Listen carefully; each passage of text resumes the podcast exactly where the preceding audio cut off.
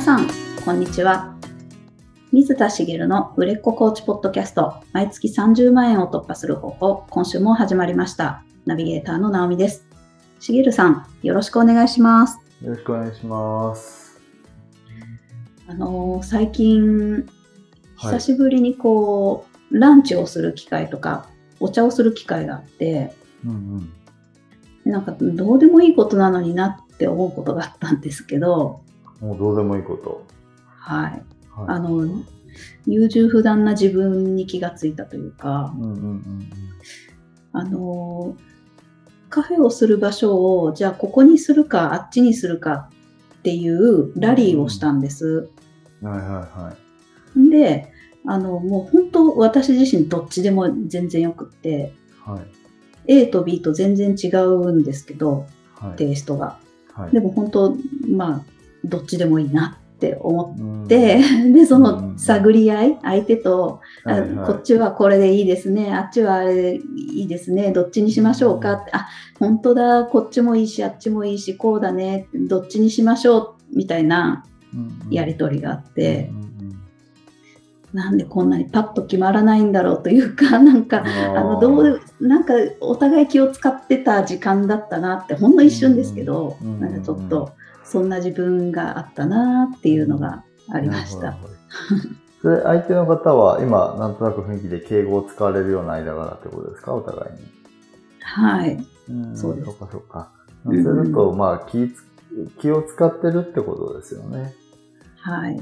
なんかどっちでもいいっていう意味って、こう、いろいろあるなって思って、うん。自分は本当にどっちでもいいって思えばどっちでもいいんですけど、その、こっちがいいけど、でも別にこっちを主張する必要もないし、相手が好きな方があるんだったらそっちに行って全然いいなみたいなのってよくあるじゃないですか。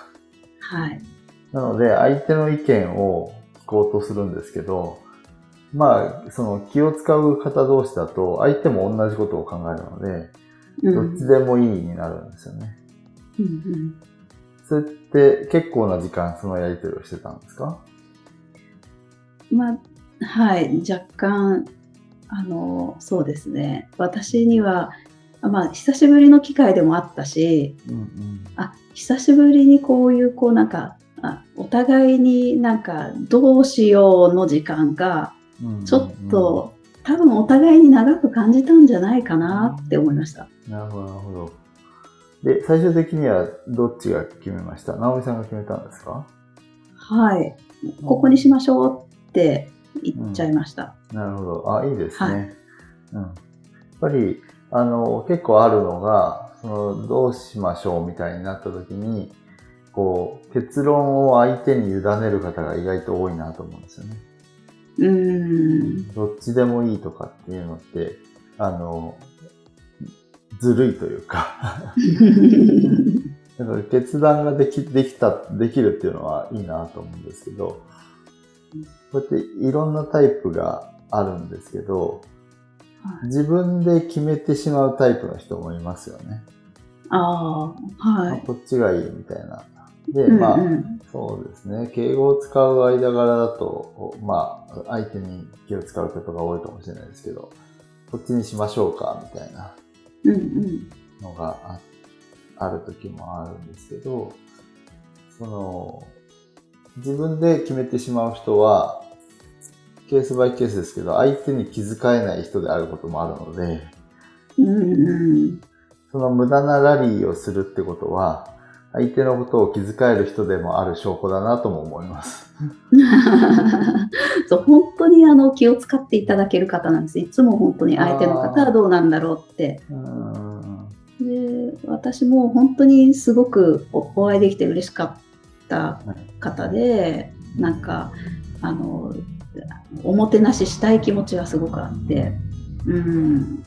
あそういうことですね。その時に、まあだからお互い気を使える人ってことなんですけど、えっ、と、相手のことを思って決められるのがベストってことですかね。そうすると。ああ、はい。うんななので、えっ、と、そうですよね。だから結論を自分で出すっていう方が、あの、いいんだと思うんですよね。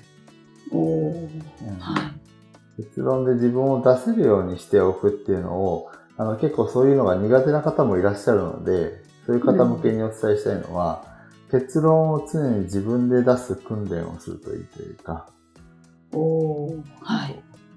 あの、これ、あの、すごい、私が若い頃の話なんですけど、うんあ、の、当時お付き合いしていた方と、うんそういう議論をしたことがあって、えー、ご飯に行くときに、あの、ど、うん何でもいいとかって平気で言う人だったんですね。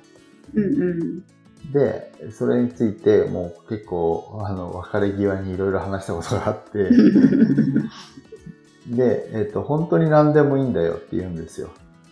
はい。で、それで私が、あの、お思うのは、いや、それは自分のことだけ考えてるよねって。おーいつも何がいいって話を聞いて、聞いて、何でもいいってなって、じゃあこれにしようかってこっちが決めてる。で、うんまあ、私は結構その対等な関係で会いたかったんですよ。はい。だから、あ、これも美味しそうだなとか、提案ぐらいは欲しいな、みたいな。うんうん。で、なんかこう、なんだろう、保護者みたいな気分になってきたんですね、最終的に。ああ、はい。うん年下の方だったんですけど。うんで、えっと、その、何でもいいって本当に思ってるのはわかるんだけど、それって相手のこと気遣えてないよねって話をしたんです。うん。直美さんのやりとりの場合はお互い気遣ってはいるんですけど、で、えっと、最終的な決断をした、えっと、直美さんはさらにもう一個気遣いができてると思っていて。相手に決断を得られずに、あ、もう自分で判断してこっちにしましょうっていう相手の意見も一応聞いてどっちでもいいっていうのを聞いてるので、その、決断をおさせる負担を負わせないというか、あそうで、私の彼女、その当時お付き合いしてた方は、本当に、あの、いや、本当に何でもいいんだよって言って、いや、あ。それは、うんあの、そう思ってるかもしれないけど、で、実際別に文句言われたことないんですよ、決めた時に。言われたことないけど、いや、その、自分の希望をね、かんうんじゃあ何でもいい中でも考えてくるとか、うん。肉がいいのか魚がいいのか、小麦粉がいいのか米がいいのか麺がいいのか、うん。あ、の、別に、あえて言うならこっちっていう提案ぐらいは絶対できるはずなんですよ。はい。うん。これを放棄してるのは、相手のことを、相手のことを思えてないことにつながるんですよね。ああ、なるほど。ちゃんと自分で頭を使って考えたりするのが相手を思うことだなっていうふうにも思って。だから、直美さんはちょっとこう、無駄な時間にちょっと思えたんですかね？優柔不断な自分が嫌だった？そうなんですよ。自分自身がなんか、あーまあ、相手にもその同じ思いをさせたっていうのもありますし、どっちにしましょうって探らせてしまう時間だったとも思うんです。私がもうは初めから、あ、こっちの方が自分が気に入ってるなら、そうやって言えばよかったし、とうんか、はい。まあ、そうですね。だからすごく気を使える方になると、さらに、こう、このケースはどっちでもいいなって思う場合は、最初から提案を一つにしてしまうっていうこともあるし、うんあの、私がすごいなと思ったのが、あの、まあ私にとっては、えっと、大先生、師匠みたいな方なんですけど、まああの、カウンセラーでもあり、あの、プロのセラピストでもある方なんですけど、その方が、えっと、こう食事をしてるときに、その相手のにこれ食べる？みたいな時ってあるじゃないですか。はい。その時に、あ、食べたいっていう話になって、うんそのプレートの中にある何を食べたいかがいろいろあるじゃないですか。はい。どれ食べる？みたいになった時に、あの、じゃあこれをこうしてちょうだいって言って、具体的に、その、えっ、と、その、なんだろう、ソースがかかってるもので、これとこれにちょっとソースをつけて一口ちょうだいって言われたんです。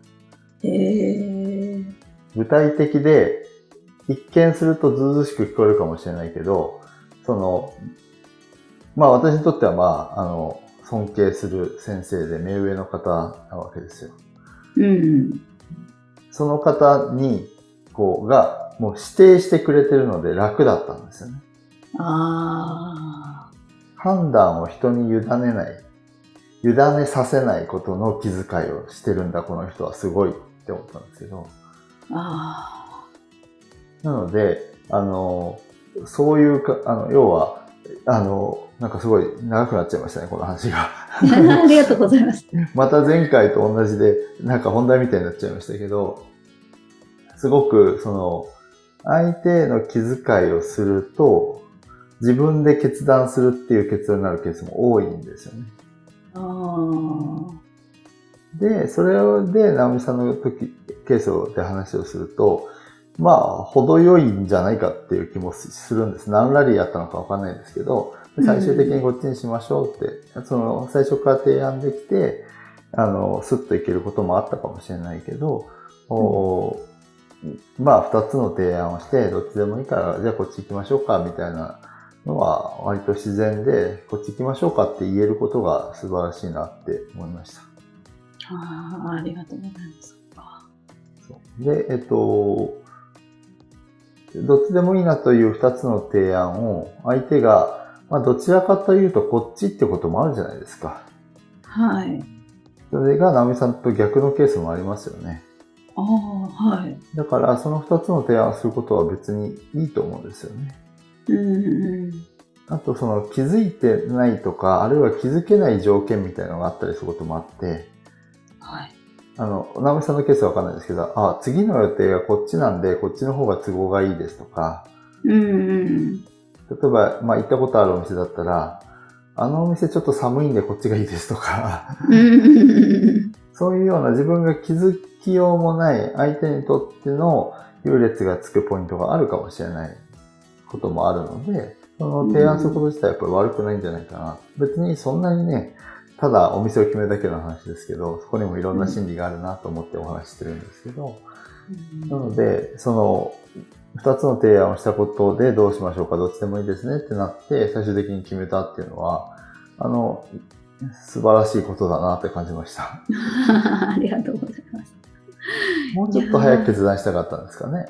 そうです。ね。ちょっとすんなり、あの、なんていうか、スマートにできたらかっこよかったなと思っちゃったりしました。私の場合は対等な立場だったり、上下関係がつかない立場だったら、普通にできるんですけど、うんあの、目上の方の場合は、どうしても決断を委ねがちになるんですよ。うん。どうしましょうかってなっちゃうことが多いので、はい。そこは、あの、自分で決めれるようになりたいなとは思いますけどね。うんまあ最近その会社組織にいないもので目上の人との接点ってそんなにないんですけど、うん。関係性が遠い人っていうのもあるかもしれないですね。遠い、こう、あんまり面識のないお互い気を使い合うような関係だと、またどっちにしようか悩むみたいなことも私の場合はありそうですけど、決断できるようになりたいなと思います。なるほど。いや、勉強になりました。いや、ありがとうございます。こんなことから長くなっちゃいましたけど。はい。本題の方にお願いします。はい。えっ、と、今日はですね、あのーまあ、クライアントさんが、その学生時代に音楽がすごい好きだったっていう方がいらっしゃったんですよ。はい。だけど、まあ、音楽で食べていくことを諦めたっていう、こう、過去があって、うんえっと、で、その方が、じゃあ音楽で食べていくことができるかどうかっていうようなお話をしようかなとおー、はい。思います。なるほど。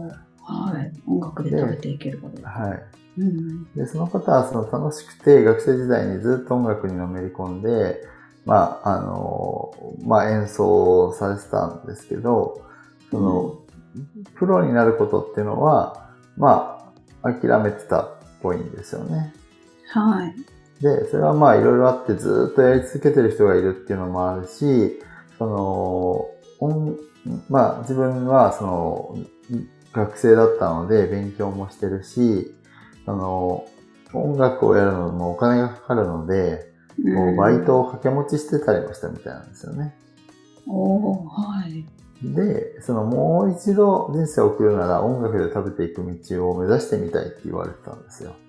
えー、はい。つまり、まあ、あの、学生の時に、まあ、そのバイトもしたり、大学にも通ったりしながら音楽を頑張ってるけど、まあ、プロになるのは、まあ、こうこういうその環境、バイトして学生やりながらやるっていうのは限界があって無理だなと、まあ、諦めてた。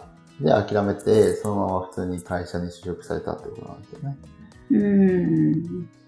で、その方はもう学生からも10年以上経って今30代。はい。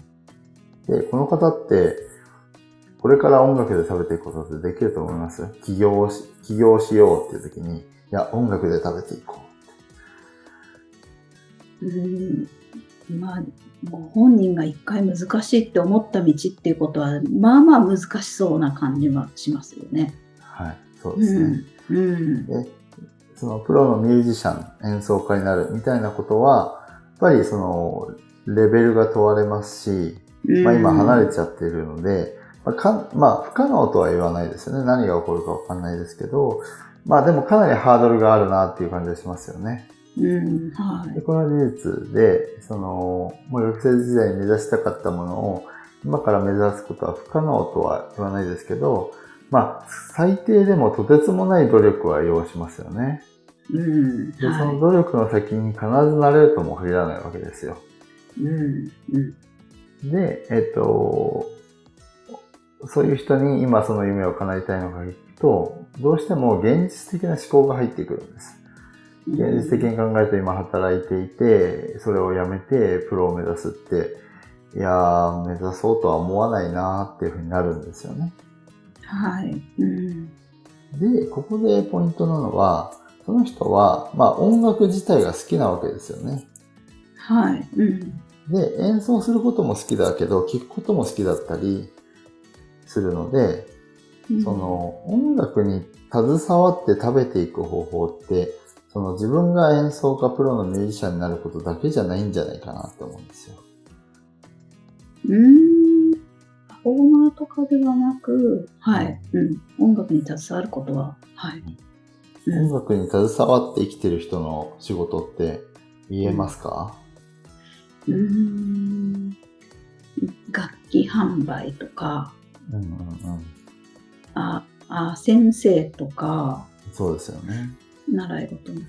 うーんなんか、パッと出てこないですけど、ありそうですね。うんはい。今おっしゃった通りで、まあ、そう楽器を売る人もそうだし、うんあ、の、演奏を、要はずっと自分はやってきたわけなので、そのうんプロで自分が弾弾くことでお金を取るってことは難しくても、人に教えることはできると思いますよね。いわゆるピアノの先生なんて言ったら、まあ世の中無名な人で溢れてるじゃないですか。はい。その人たちがピアノが下手かっていうと、まあ一般的に見るとみんな上手ですよね。はい。みたいに、そういう先生になるっていうこともできるし、例えばそういう場を、その音楽を、こう、やる場を提供する人になるってこともできるし、ああ。まあ例えばお金はかかるけどライブハウスを運営するとかね。ああ、はい、はい。そしたらいろんな演奏を聴けるじゃないですか。うん。で、他にも、例えばその音楽関係の会社なんていっぱいあるわけなので、そういうところに入るっていうこともできるでしょうし、あの、例えば音楽を配信していくような立場になるとか、まあ YouTuber とかでもいろんな方がいらっしゃると思うんですけど、うんそういうこともできると思うんですよね。うんうん。音楽評論家みたいな人もいるでしょうし。ああ、はい。で、あげればキリがなくて、で、音楽に携わって生きてる人ってね、それだけいるってことなんですよね。うんで、えっと、そういう人は、その、中には、まあ多くいると思うんですけど、できれば自分が演奏してプロのミュージシャン、アーティストになりたかったって人もたくさんいると思うんです。はい。だけど、そこれは達成できなかったけど音楽に携われてるよっていうこうまあそこには、あの、喜びもあると思うんですよね。うんうんということで、えっと、もう一つ私の知り合いの話をすると、はい。ピアノの先生専門のコーチがいるんですよ。ええすごい。はい。その方もずっとピアノをやってきてるんですけど、ピアノの先生ってビジネスのノウハウ全くないんじゃないですか。うんうん。うん、ま、まあ、今語弊があるけどしたな。なさそうな人が多そうじゃないですか。はい。うんうん。あの、で、えー、なので、その、実際に、その、ピアノで、えー、の先生で、こう、売り上げを上げていくのって難しいんですけど、それを、うんできる人だったんですよね。売り上げをもう5倍、10倍にしてあげることができる人だったわけです。すごい。はい。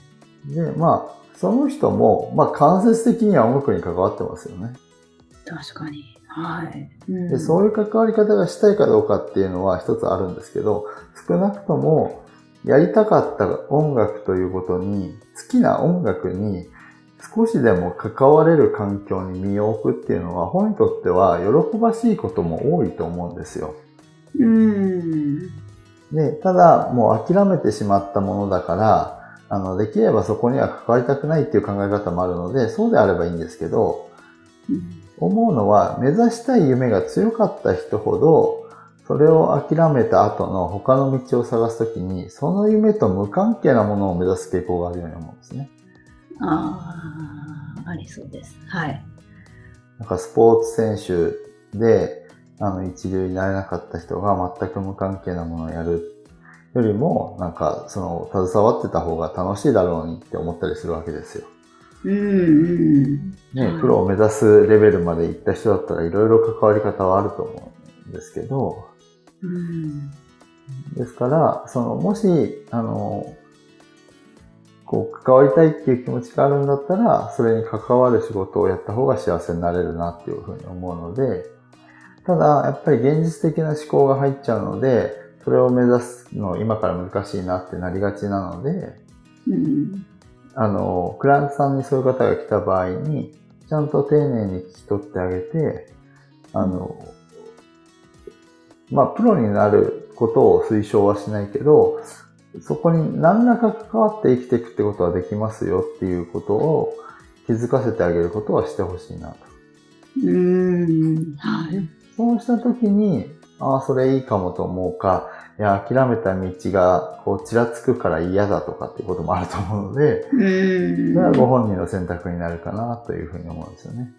うんで、これは何の話をしてるかっていうと、音楽っていうコンテンツに対して自分がどう関わるかっていう、その、か、あの、コンテンツかける関わり方っていう考え方なんですよ。はい。うん。で、今、クライアントさんがそういう場合は、ちょっとそういうところを、あの、こう、丁寧に聞いてあげてくださいって話をしたんですけど、コーチ自身の話もしておいた方がいいなと思っていて、ええはい。コーチングがコンテンツですよね。ええの関わり方、おお。ちゃんと皆さん考えてますか？っていうところで、うわー、はい。これからコーチングで起業しようっていう方の起業の選択肢ってどんなものを想像します？コーチングをするっていうことがまずバーンって出てきますよね。9割方。出てきますよね。はい。まあ、え1対1のコーチングが一番出てきて、ええ次がまあ、いわゆるグループコーチングみたいなものもあるかな。1対多で何かやる。まあ、その、それこそ、あの、なんていうのかな、セミナー形式でやるみたいなパターンもあるでしょうし、その1対数人での関わり方をやるみたいなのってあると思うんですけど、次が、あの、コーチングそのものを教えるっていうことですよね。うん。コーチングの先生になるっていうこと。これもあるかなと思います。うんでもこれぐらいしかパッとは出てこないと思うんですよね。その中はで何のコーチかっていうそのコンテンツの中身の方が変わっていく。企業コーチなのか、婚活コーチなのか、パートナーシップコーチなのか、何コーチなのかみたいなのが変わってくるんじゃないかなと思うんですけど、それだけですかね、コーチングってって思うわけです。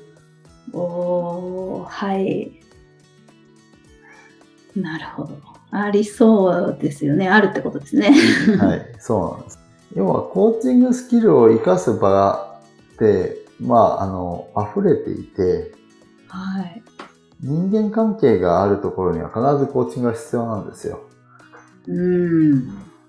で、えっ、と、例えばですけど、何かのプロジェクトチームにコーチが一人いるといいなと私は常々思うんですけど、例えば何か事業を立ち上げようとしてるところに自分もそのチームに加わってしまうっていう形もありなんですよね。要はコーチングのあのスキルを持っている、えこう、あなたがいると、その、他の人ではできない、こう、投げかけ質問ができたりする。うん。そのことによって、あ、これやってみようみたいな、その要は、えっ、と、例えば5人のプロジェクトチーム、自分も含めて5人だと、残り4人の頭脳があるわけですけど、うん。1個ずつの頭脳の引き出しを広げてあげられるんですよね、コーチがいる。ああ、はい。で、4人でやってるよりもよっぽどいいものが生まれるっていうことが当然のようにありますし、うん。何か事業をやっていくにあたって、あの、至るところで悩みが出てくるわけですよ。うん。で、悩みをそこで、あの、解決に導くコーチングをしていくことで、あの、チームに貢献できるわけですよね。はい。うん。とかっていう関わり方もあるし、うん。いろんな可能性があるんですけど、でその中で、その、自分がどういう形で関わるのが一番、その、理想なのか？うん。っていうことを、こう、考えていくのがいいんじゃないかなって思うんです。うんなるほど。はい。1対1がいいのかどうか。1対1が好きな人はそれでいいし、こう一緒にチームとしてやるのが好きな人っていうのもいるわけですよ。うんうん。なので、そういう人、そういうのが好きだったら、そういう道も探してもいい。あもう自分が引っ張っていく立場になりたいんだったら、先生、講師のような立場でもいいし、うん。まあ、いろんなことができるんですね。あとは、その、まあ、コンサルタントだと分かりやすいんですけど、その、誰かの専属のコーチみたいな形で、要はその事業のサポートをするみたいな。チームの中に入るというよりは、この人のコーチですよ、みたいな。うん。まあ、コーチを名乗らなくてもいいですよね。そのサポートの立場に立つっていうこともできる。うん。みたいな形で、関わり方は本当にいろいろあるので、はい。あの、そこを、もしこう、1対1のコーチングだけで考えていたときに、そのチームでやる方が、例えばワクワクする人だったら、チームでやることを考えてみてもいいし、っていうところを、あの、選択肢に入れてほしいなと思ってですね、その2点ですね、お伝えしたいのは。コーチ自身が選択肢をちゃんと、あの、いわゆる、あの、一般的に想像できるコーチングの枠を取っ払って、いろんな可能性を考えてほしい。自分がやりたい道で、スキルを活かせる道っていうのを見つけてほしいなというのと、まあ、クライアントさんで、こう、諦めた夢を何らかの形で携われるっていう可能性はあるんですよっていうところに気づいてもらうようにしてくださいねっていう、その2点ですね。はい、お伝えしたかったんです。関わり方は複数かなりありますっていうことですね。そうですね。でそれもいろいろやってみてもいいと思うんですよね。うんうんうん。そう、自分が何が向いてるのかってあると思うんです。あ、変な話、コーチング学んだけど、コーチ向いてないわって思う人がいたときに、うん。それはコーチングが向いてないんじゃなくて、1対1が向いてない可能性もあるので、そっか。はい。だったらスキルはそのまま活かして別の形が取れるのでね、ああ、なるほど。はそういうい。ことをやってみてもいいんじゃないかなと思います。なるほど。これは選択肢いっぱい広がりそうですね。ねはーい。ありがとうございあます。りがとうございます。それでは最後にお知らせです。売れっ子コーチポッドキャスト、毎月30万円を突破する方法では、皆様からのご質問を募集しております。コーチとして独立したい、もっとクライアントさんを集めたい、そんなお悩みなどありましたら、しげるさんにお答えいただきますので、どしどしご質問ください。ポッドキャストの詳細ボタンを押しますと質問フォームが出てきますので、そちらからご質問をいただければと思います。それでは今週はここまでとなります。また来週お会いしましょう。しげるさん、ありがとうございました。ありがとうございました。